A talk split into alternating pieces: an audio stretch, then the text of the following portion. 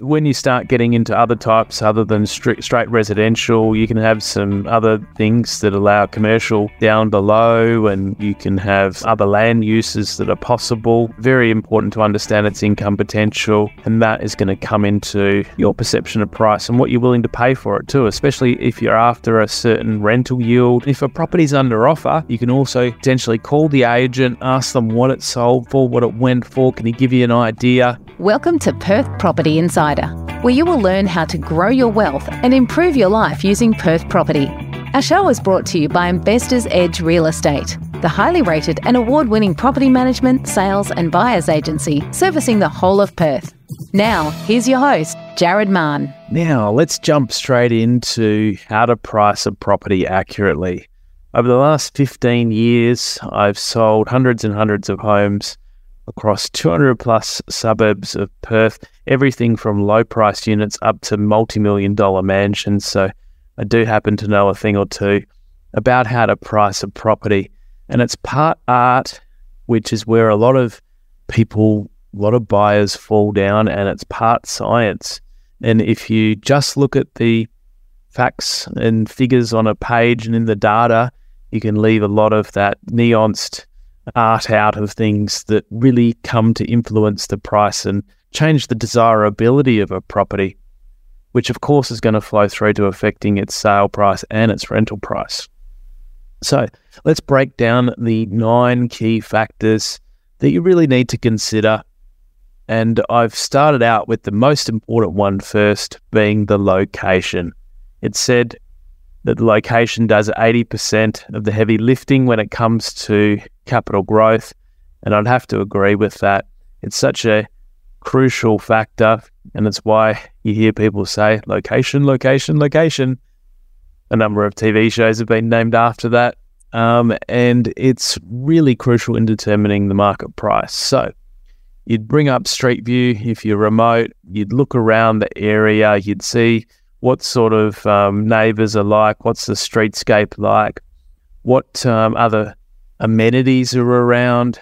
You'd most importantly look at the schools, where what their rankings are for both the primary school and the high school, and those schools especially are going to add a lot of you know going to contribute a lot to how desirable it is for a family to live there. Anyone with kids would know just how important public schools are, and that is a big part of the consideration when looking to buy or rent in the area. Now, some of the secondary considerations with location is what's the transport like? Is it in a desirable neighborhood, a desirable part of that suburb? If you're if you get into the, the data, you can see where some price points are higher, where the price records have been fetched, and there can be some undesirable parts to areas like a water treatment plant or a, you know, different un- other factors like power lines or you know, other things that bring down an area. So worth digging deep into the data, but also chatting with local agents. And I regularly speak to locals when I'm listing a property just to get their take on things if it's not clear. And that's a great way to get both some of that, the science of what the data says and art of what first hand knowledge is going to be.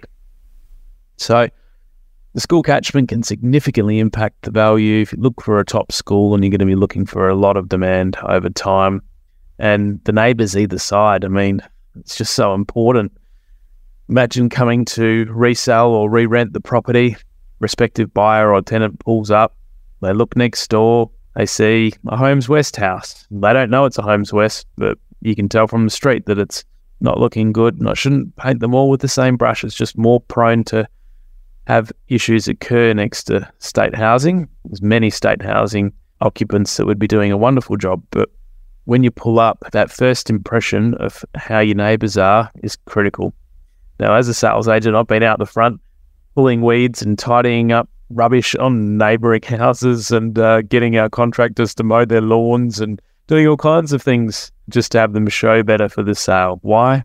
Because that first impression is so important. You don't want to see prospective tenants and buyers arrive and pull up out the front and then just, you know, keep going, drive off down the street because of that impression. We want to get them to come inside and, you know, really want to see what's what's on the inside of things. Now, our next key factor is a property size and layout. So it's not just purely about its size. The layout has to be versatile and user friendly as well. The size and the uh, of the property, you know, really comes down to the type of property as as well as to how it's laid out. So, a larger property like a four by two, you generally want it to have two good sized living areas and good sized bedrooms. Otherwise, a larger family is not going to want to live there, and it's going to limit the market to more just couples or a couple with a newborn baby. As soon as they get one child that's a bit older, get a second child, they're not. They, they're to. It's almost going to be limiting the price that people will pay because a larger family will pay more for the extra space if the property has it. And it, you know, when you're comparing your data, you can look at square meterage of the internal living area. You can look at the size of the overall land. You can look at how that land's laid out. Is the space for kids to run around all out the front on a busier road that's not fenced, then it's kind of wasted. If it's out the back and the location's quiet and they're in a cul-de-sac, getting back to location on the first point we just spoke above, all of that's going to be a lot more desirable if there's a nice private enclosed yard for the kids to run around in. This layout is also important, not just because a property may have two bathrooms, but is one an ensuite or is are they both off of a hallway? Worth checking because that's really going to upset people. You know how the bedrooms laid out in comparison to the master bedroom. Are they all together, or a lot of people prefer the master and the secondary rooms to be separate. So you can put the kids to bed at night, hopefully close the hallway door, and you can still watch TV and have your own time out in the other rooms. That's why having two good sized living areas on a on a four by two is important as well, so that the family can spread out at each end of the house, have two TV programs running at night, and uh, keep everyone happy that way.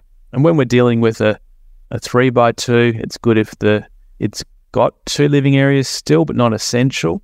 And if one of the living areas, if it's just got the one, it's good if it's a good size. And and we want to look to is it open plan, which a lot of people prefer. Open plan to the kitchen means that there's no dividing walls. It's, it's not boxed in. The meals, family, and kitchen are all one, and it's just one large open area. That's preferred over having boxed in rooms with meals separate and boxed off and you know it's a lot more feeling of space with the open plan and people can all be together eating watching tv often and entertaining can all be done in the one space so that's your property size and your layout now the third key point is the property condition and presentation so this is a bit more of a no-brainer and you let your eyes and your emotions pick up on this. So, is the property in good condition? We've all seen the amazing photos online, haven't we? And we think, oh, wow, this is, you know, a really great property. You go along and the actual condition underneath of how it is in person leaves a lot to be desired. And I try and work with our my sellers and get this presentation and condition as good as possible. And it can be a lot of simple things that all add up to affect how a buyer will feel about the property. And that's why we want to do a lot of these things. And of course, if they're only small things and you're the buyer, then you can look past them. You know, allow for changing of the carpets or the floor coverings, allow for new blinds if it needs them. Um, but do look through to how the condition of these things are, because a lot of people, you know, just take a quick look and forget that about the costs that will all add up if these things aren't in place you know, is the the how's the paint work around? You know, um, I made the mistake when we bought our family home of, you know, assuming that it was all in great condition when the furniture got moved out, when everything was vacant. Oh, I had to get most of the house repainted. So that was a bit of a shock. And and I do this all day long. You know, I, I'm not immune to my emotions coming up when I'm in the buying situation as well and affecting what I see. So we also want to look through to uh, is the decor neutral and widely appealing? We don't want any polarizing colors, no terracottas, no blues, no pinks, ideally. You know, it's going to affect how many tenants or how many buyers are going to be interested in that house. And in the market at the moment, of course, people will sacrifice these things and you you know, you tend to compromise on them. When the market's quieter, people will be a lot more picky on a lot of these things. So we also find that when things are neutral, more appealing, we can command higher prices for rent. We're going to get more people competing for it. Next one to consider as a key factor is what's the market trends like in that suburb? So, why do this? Because it really helps to understand what's the current situation there. What level of um, stock is on the market? Is it really tight? Is the days on market really tight? Is stuff selling really quickly? And if it is, and there's very little on, if you can't find any very little comparisons, it tells me that you're going to have to project forward ahead in price more so than what the recent data has been. You're going to need to allow that the market has already moved further ahead. And if you keep offering the prices of what stuff has sold for two months ago in a market that's so tight with very low selling average selling days and very little stock, you're going to keep missing out on properties. And that's a really key thing to consider when pricing. You've got to extrapolate forward a bit or you're going to be off in your price. And likewise, if the market there in you know even in this market when you look at apartments the average selling days is going to be a lot longer there's going to be a lot more stock on the market so you've got to be a lot more conservative and you know you'd really be not extrapolating forward at all you'd be just looking at the most recent data and you'd be really scrutinistic on you know did that one have some extras that yours doesn't that you're comparing to you and there's really no room for error when you're in a in a softer market. So really key point there, number four. So let's go into number five. Nine keys is your age and construction quality. So this kind of sits in the background and will impact the condition and presentation, but people will modernize and renovate over time. But you really also need to look through to what is the property made out of a lot of East Coast investors don't appreciate that a property here that's double brick with internal brick walls as well and tile roof is always going to have a premium over a brick veneer or a weatherboard or a asbestos uh, type house with a, a uh, flat roof. Those types of uh, inferior construction might be more acceptable over east but here we prefer double brick and tile or double brick with Colorbond if it's a more, you know, newer house. So that age of construction is really important. Of course, we're going with what is typical for the area. If you're looking in an area where the older properties are more the norm and that they have the wooden floors and they, they have, you know, open carports instead of garages, and that's okay because that's the norm but you've got to look for what the norm is in that suburb in that area. You can also look through to obviously a newer property is going to have more depreciation that you can claim, slight benefit there, likely to have less maintenance and other things come up over time. Um, look through to what's the quality of materials used, what and you know, have all the light fittings been changed out around? And you know, does it have stone bench tops? And does it, you know, have good tapware and, you know, have all these little upgrades been done? That's really going to give you a feel for A, you know, how durable these things might be, and B, you know, what sort of, you know, how that's going to impact someone's desire when renting and selling it down in the future. So, age and construction quality. Number six, property features. Now, some of these have been spoken a little bit about maybe in some of the others, but what we're looking for here is the desirable things that make a property stick out. Does it have a pool? Going to be very popular with families. Not always great as a rental, but I definitely consider one if it's on a family home. What is the garden and landscaping like? You know, is that a real, you know, feature? Is it really appealing? Does it have an outdoor entertaining area or al fresco? That's really important because it extends the usability in the living area and, you know, how much someone can use a place.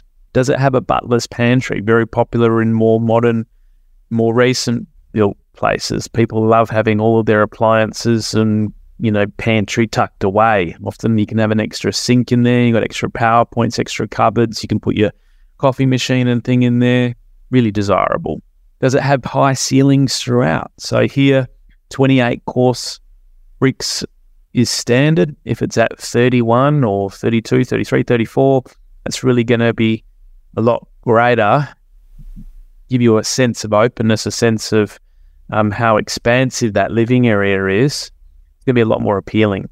And then I mentioned earlier about whether the it's open plan or not in the layout, but again, that's going to come into uh, being a feature here. Does it have a theatre room and is it just a standard room or is it got recessed ceilings and feature lighting and you know other things in there? And finally, I did mention um, whether it's got a carport or a garage. People love a garage so they can keep their cars secure, but look at what is normal for the area, and that will. If everyone goes, you drive around and you see every house with a carport, then that's going to be okay. But it's great to have the garage if possible. Next one, and I by no means covered every single property feature there, but it's going to that at least gives you a taste for those extra things that a, a property can have that are going to mean that it's worth more.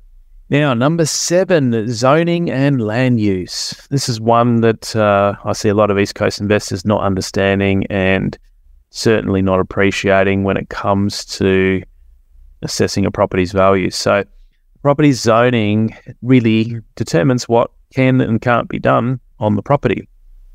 That you know if it's got a higher density coding to it, you know, R30, R40, it's going to enable the property to potentially be redeveloped. And then you can look into the R codes, see what the minimum and average land sizes are required, see if the house can be retained, see if it's got that development potential. Many properties will have it and they're not being advertised as having it, even if the house has got a lot of value in it and would have to be demolished in order to develop it. It's really nice to have that as a bonus option for down the track, 10, 20, 30 years down the track, maybe worth doing.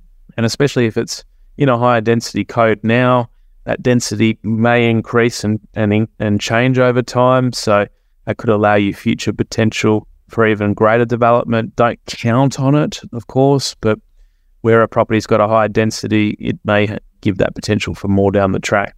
And when you start getting into other types other than straight, straight residential, you can have some other things that allow commercial down below, and you can have um, other land uses that are possible. And, you know, all of that's going to go into influencing the market price for a property and definitely needs to be understood whether any of those extra potentials exist. And then don't go paying for them unless you understand what can and can't exactly be done. And best to involve, you know, a subdivision expert or town planner or, and or builder in that assessment. Number eight, What's the property's income potential? Now, when I'm looking at this, we want to see what it's going to rent for and how widely appealing is it going to be for tenants. And we really want to look through to, you know, what's the underlying vacancy rate in the suburb. Of course, at the moment, don't have to worry about that. Got half a percent vacancy in Perth when, you know, anything under 3% is going to mean that prices will be getting uh, pushed up. So you'd have to worry now if if you're looking anywhere in Perth and, and the vacancy rates, you know, three percent or higher. I'm not aware of anywhere being like that. But as the market does start to change, this is going to be more important. Keeping an eye on, you know, how tight and hard it'll be to find tenants. Look at how many others are for rent. If you're buying an apartment, you're looking in a complex. How many others are for rent in the complex at the moment? Is this going to be potentially harder to find a tenant down the track when things soften? So, very important to understand its income potential. And that is going to come into your perception of price and what you're willing to pay for it too, especially if you're after a certain rental yield. You're trying to get at least 5% or 5.5% or 6%. And that's going to be important to working back and determining what you're prepared to pay for a property as well. Now, our final one is looking at the comparable sales and comparable on market. I kind of group these two together. So, comparable sales, you can also call them comps. It's an essential part of pricing the property. We take into account all of these other factors above, and we not only look at the data, but you go through, you look at all the photos, you look at the locations of the others, you look at their street views. You, I sometimes need to cross check the living area size might say a certain amount if you can get the floor plan up or if you can get the aerial view up and work out, you know, is this really that big or have they done an extension that meant that it, someone got, you know, much more for the property than than you'd think by the just the living area size shown. You can get a feel for the layouts when you scan through the photos. Where are those extra features? You know, is there the, the gazebo, the entertaining area out there? Does that not have one? You know, how is the landscaping? How's the condition? How's the presentation? All of those things just work into your mind. That's how you can really get a feel for properties price and you use all those factors above to look at the comparables and then it's also important in this market to look at the comparables on market. And if a property's under offer, you can also potentially call the agent, ask them what it sold for, what it went for. Can he give you an idea? And that's really good to get a couple of key uh, feedback points because when the market's moving so fast, that those that are under offer can really guide us as to prices and help with your extrapolating forward on the properties that have recently sold that take six to eight weeks to settle and are, are in the rear view mirror. So, look, I hope that's all going to help. Nine key factors there to consider when pricing a property. We've obviously danced over these. And um, of course, if you're not wanting to get into all this complexity, it, it is really important. But consider getting in touch and chatting to us about our buyer's agency service we can certainly make all that easy and make these price assessments for you. Make sure you don't pay too much, but also that you're competitive with the prices that you're offering. And uh, getting a lot of feedback from the other age, the agent that's listing it, as well as the other agents in the suburbs, very key to adding to that mix. And we do it both when selling and uh, buying as a buyer's agent too. So it's really important to put all of that together in a mixing bowl. If you leave any of these parts out, you can be way out in the price that you come up with. So hopefully that's been of help. If it has, would love you to post a review or share it with a friend. I look forward to catching you on the next one. See ya. Just a reminder the information discussed in this podcast is general in nature. As we don't know your specific situation, you should always seek professional advice before taking any action. For free market reports on your suburbs of interest and other helpful resources to grow your wealth, make sure you join my property investor update at investorsedge.com.au slash join. And finally, make sure you're a member of our Perth Property Investment Facebook group to be part of the conversation with other like minded investors, get help to your questions, and get a feel for what's going on out there in the market. I'll see you in the group.